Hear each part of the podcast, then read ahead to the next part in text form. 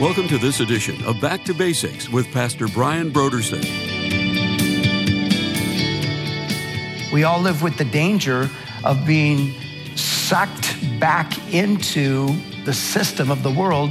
And the only way to resist that is to pursue the things of the Spirit. So we've got to be actively pursuing the things of the Spirit. If not, we're going to be just drifting with the tide back into the things that are going to lead us ultimately out of the favor of God.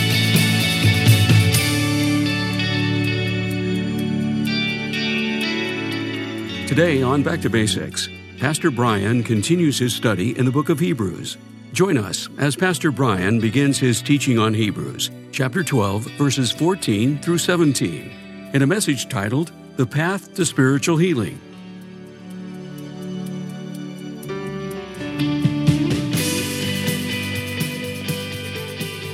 Now, here's Pastor Brian. Verses 14 through 17 are our focus this morning, but I want to read just a couple of other verses to catch us up with the context here. So, chapter 12, verse 5, we read there, My son, do not despise the chastening of the Lord, nor be discouraged when you are rebuked by him. For whom the Lord loves, he chastens and scourges every son he receives. Verse 11 Now, no chastening seems to be joyful for the present, but painful. Nevertheless, afterward, it yields a peaceable fruit of righteousness to those who have been trained by it. Therefore, strengthen the hands which hang down and the feeble knees, and make straight paths for your feet, so that what is lame may not be dislocated, but rather healed. Pursue peace with all and holiness, without which no one will see the Lord. Looking carefully, lest anyone fall short of the grace of God, lest any root of bitterness springing up cause trouble, and by this many become defiled. Lest there be any fornicator or profane person like Esau, who for one morsel of food sold his birthright. For you know that afterward, when he wanted to inherit the blessing, he was rejected for he found no place for repentance, though he sought it diligently with tears. So, as we're more or less winding down the epistle to the Hebrews here, it's, it's really difficult in, in one sense to, you know, kind of get a feel for, for how much we ought to take, you know, each, each time that we come together. So obviously we could go through much more quickly. Uh, we could also possibly go through much more slowly, but you know, I'm just trying to get a sense of the things that the Lord wants to say to us each Sunday when we gather. So I just decided today that we would look at these um, few verses here, verses 14 through 17. But of course, we have to we have to see them in their context because you know it, it's just a continuation of what the author is communicating to those that have been experiencing the chastening of the Lord or, or, this discipline that God has been exercising toward them. So, again, let me remind you of the context. It was through neglect of their faith and hardness of heart that these Hebrew believers had become crippled spiritually. This is really kind of the state that they're in. They're kind of in a crippled state. They're not uh, progressing, they're not advancing, they're not maturing. They're, they're kind of just stuck and not, not only stuck and stagnating, but, but to some degree, they're drifting back as well. And so, as a result of that, they have also come under the chastening of the Lord. And that's the immediate context. And so we read those two verses that connected that there. And so the writer is calling them to respond to the correction the Lord has laid on them so they can be healed. Not only to resume the progress to maturity the Lord has planned for them, but ultimately to receive the promise of life in the age to come.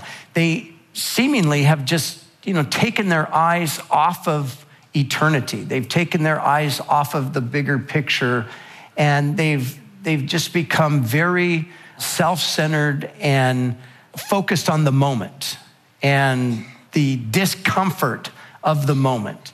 And so they're, they're being tempted to seek out their own comfort. They're being tempted to embrace once again the material, the things that they could see, rather than looking by faith to the things that they could not see.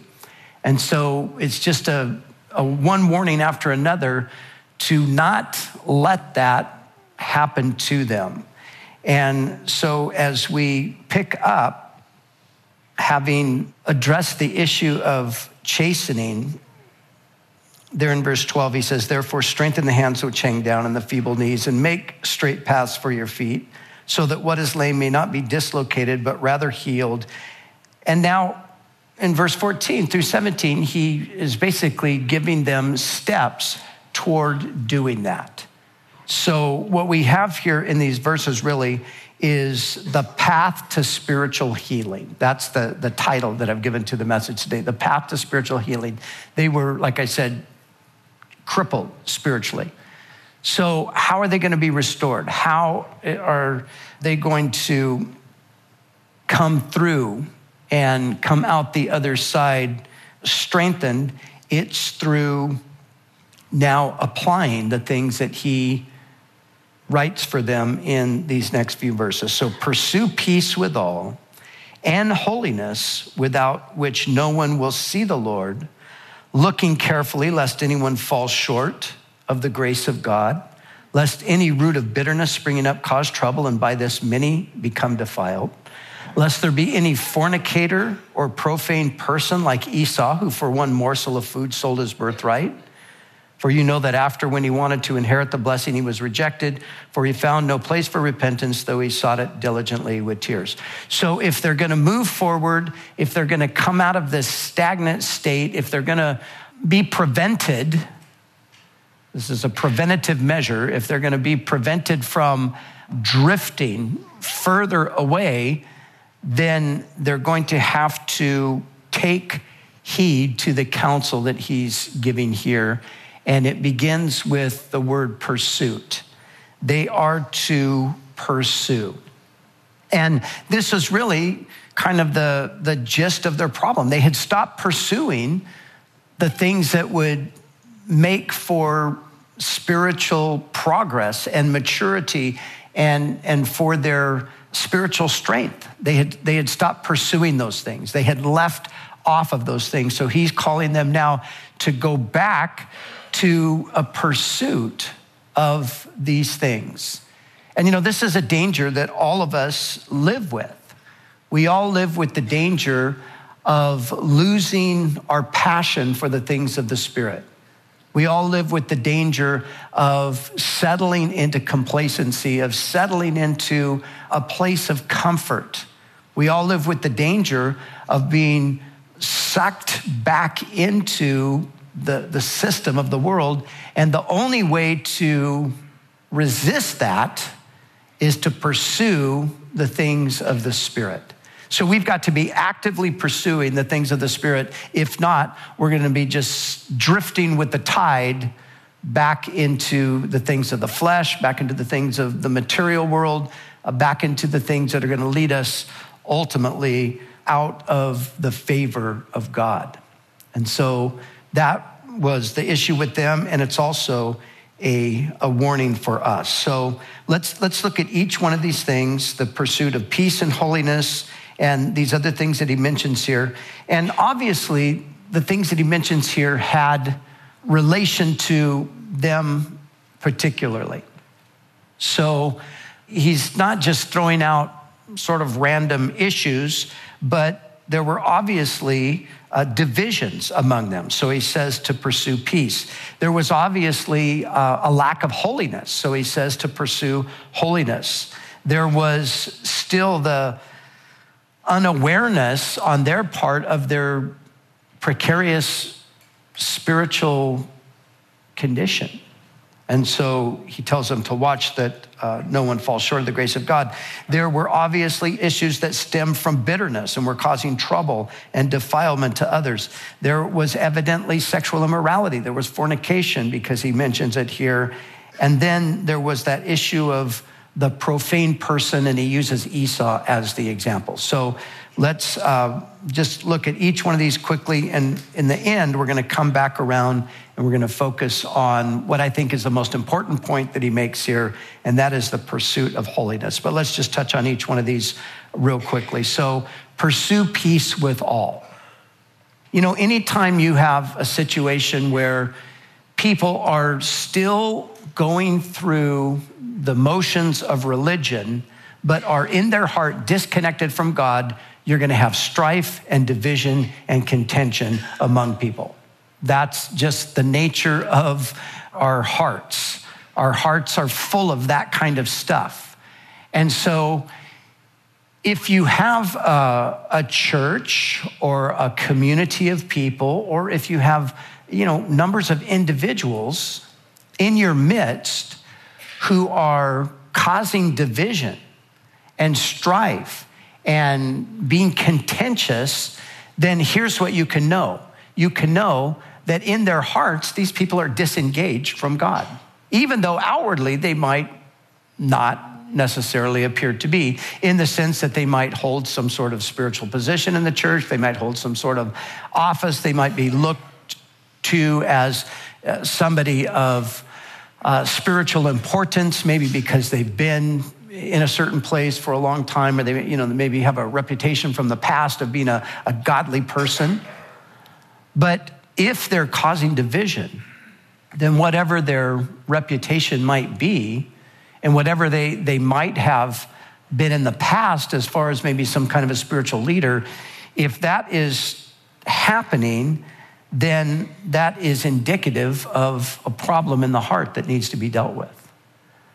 And so he starts with the pursuit of peace with all, showing them that they needed to get right with God, and getting right with God would manifest itself by getting right with one another.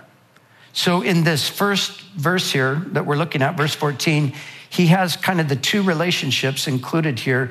He has the horizontal, which is our relationships with people, and then he has pursue holiness, which is our relationship with God. And if we're at odds with people, then it shows that we're not right with God. If we're right with God, then we're going to also, at least as much as is possible from our part, we're going to be living at peace with people. Now, we can't force people to be at peace with us. That's why Paul, in writing to the Romans, he says, as much as depends on you, live peaceably with all people. So we're to do our part. We can't control what somebody else does, but we're to do our part. And our part is, as he says here, to pursue peace. And then, secondly, we are to pursue holiness. Now, like I said, I want to come back to this in a few minutes and I want to focus on this. But when we're talking about holiness here, it's important to recognize that holiness is not disconnected from God. And that seems like, why did, why did, do you even need to say that? Well, because oftentimes, all throughout the history of God's people, there has been a disconnect between holiness and God. Case in point, the Pharisees. The Pharisees seemed to outwardly be the most holy people there were, but they were completely disconnected from God. They were so disconnected from God that when God came and was right there in their presence, they didn't recognize him. Not only did they not recognize him, they actually resisted him. So they appeared to be holy, but yet they were living in total and complete rebellion to God. So holiness is connected to God. And so when the author says that we're to pursue holiness, he's not talking about the pursuit of a particular moral standard or a, a, a particular moral way of living. He's basically talking about the necessity to pursue God, which then will result in a particular moral standard that we live by, because God does have a moral standard by which we live. So we're to pursue peace and holiness. And then he says that we are to look carefully lest anyone fall short of the grace of God. So here, once again, he's calling us to look out for each other. Remember back in the 10th chapter, he said something similar. He warned against uh, forsaking the assembling of ourselves together like some people do.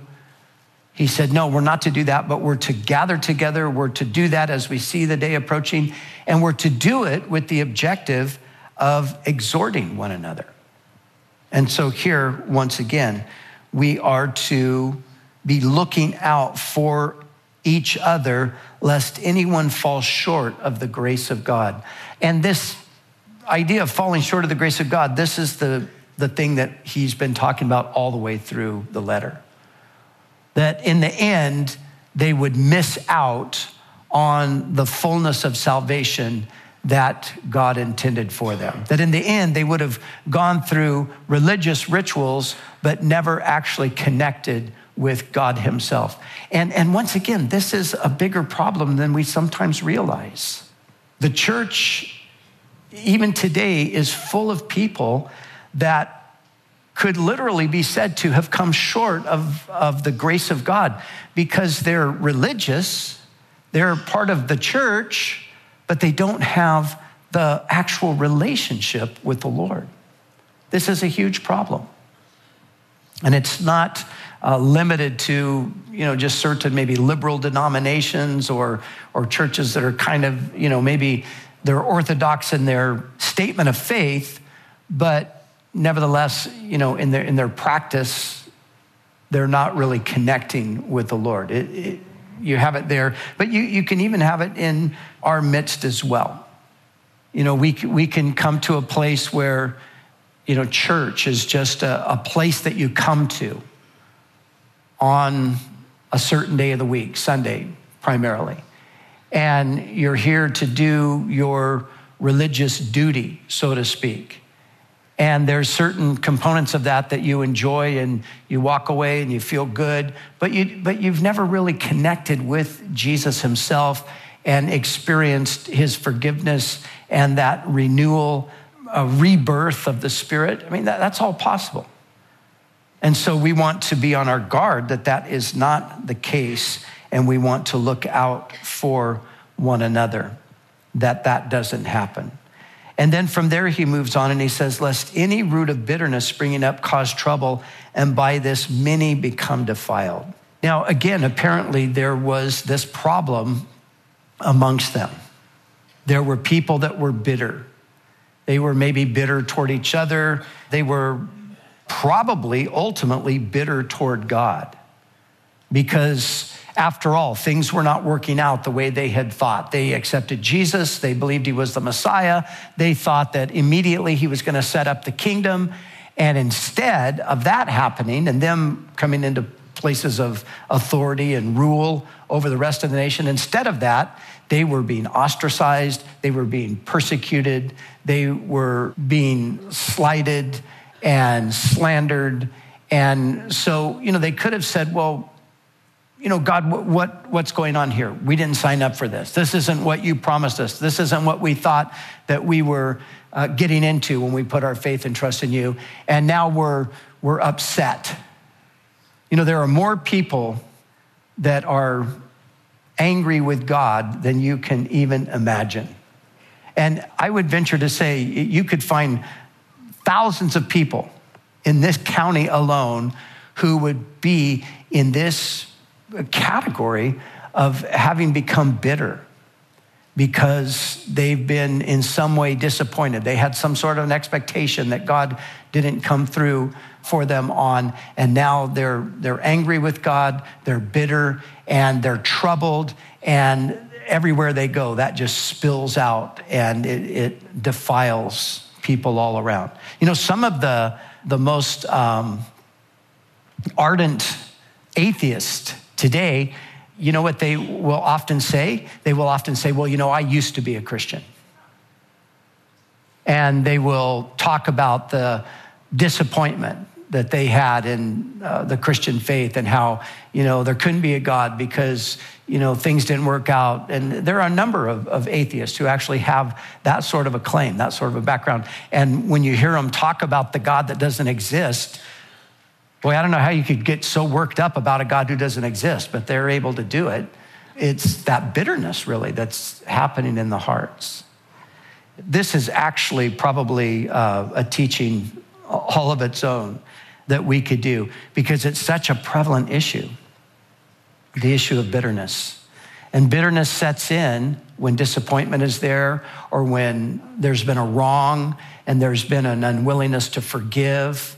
You know, it can, all different kinds of things can lead to bitterness, but bitterness always leads to troubling the individual and defiling those who come into contact with the individual. I talked to a, lady just mentioned to me after the last service. She said, "Boy, everything you were saying about bitterness." She said, "She said my mother was the most bitter person, and she said it destroyed her. It destroyed her own life physically and emotionally, and it destroyed, uh, defiled the family around her. And and that story's been told um, a million times over." You know, recently I updated a book that I'd written several years ago on the subject of spiritual warfare. And as I was updating the book, I was, you know, expanding some chapters and adding a few things and then addressing a couple of things a bit further on in the book. And I was wanting to do it as quick as I could to just, you know, get it done, to get it back into print. And I, I kept sensing from the Lord that I needed to include a chapter on bitterness and unforgiveness as being one of the ways that, that Satan, one of the main ways that Satan gets a foothold in our lives. And quite frankly, I didn't want to do it because I, I didn't want to take the time. And yet, in the end, I felt really compelled by the Lord, you know, write this chapter because this is one of Satan's most effective tools in bringing people down getting them entrenched in unforgiveness and bitterness. Paul tells us that to, to not forgive, remember, he says, Be angry, do not sin, do not let the sun go down on your wrath, nor give place to the devil. Paul also says that in regard to forgiveness, he says we need to forgive lest Satan take advantage of us, for we are not ignorant of his devices. And let me tell you, the longer I go in ministry, the more I've seen this, this issue of unforgiveness leading to bitterness, leading to personal trouble and defilement of others, the more I've seen that happen as, as time has gone on. There was a time in my life as a young pastor when I didn't even get what it was to be bitter toward God. When people would tell me, Well, I'm angry with God, I would think that's the stupidest thing I've ever heard. Seriously. But you know, there came a point through living life and through going through my own struggles and experiences, I, there came a point where I began to realize, oh, okay, I, I can see this now. I see how bitterness can set in. You know, sometimes what happens, and I've seen this happen many times, is you see an injustice take place and you expect it to be dealt with. And because it's not dealt with in the way or the time frame that you expect it to be dealt with, you, you get angry and you become disillusioned and then you, you become bitter.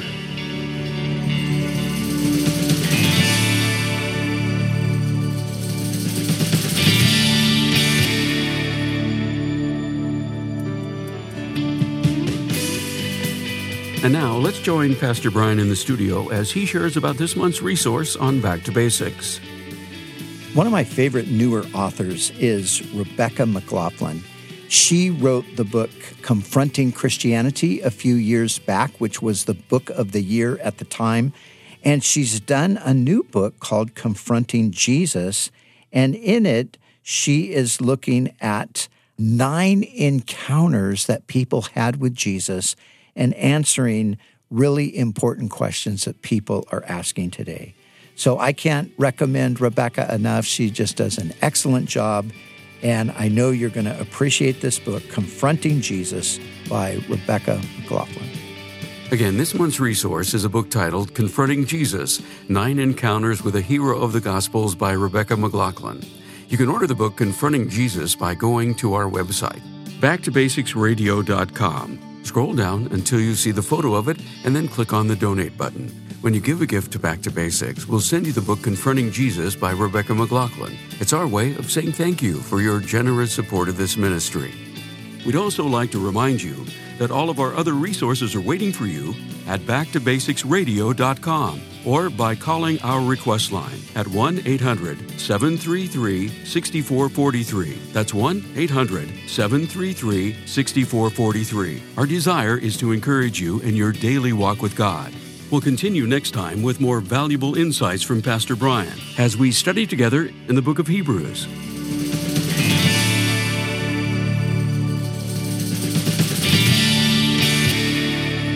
Back to Basics is the preaching and teaching ministry of Calvary Chapel, Costa Mesa, California.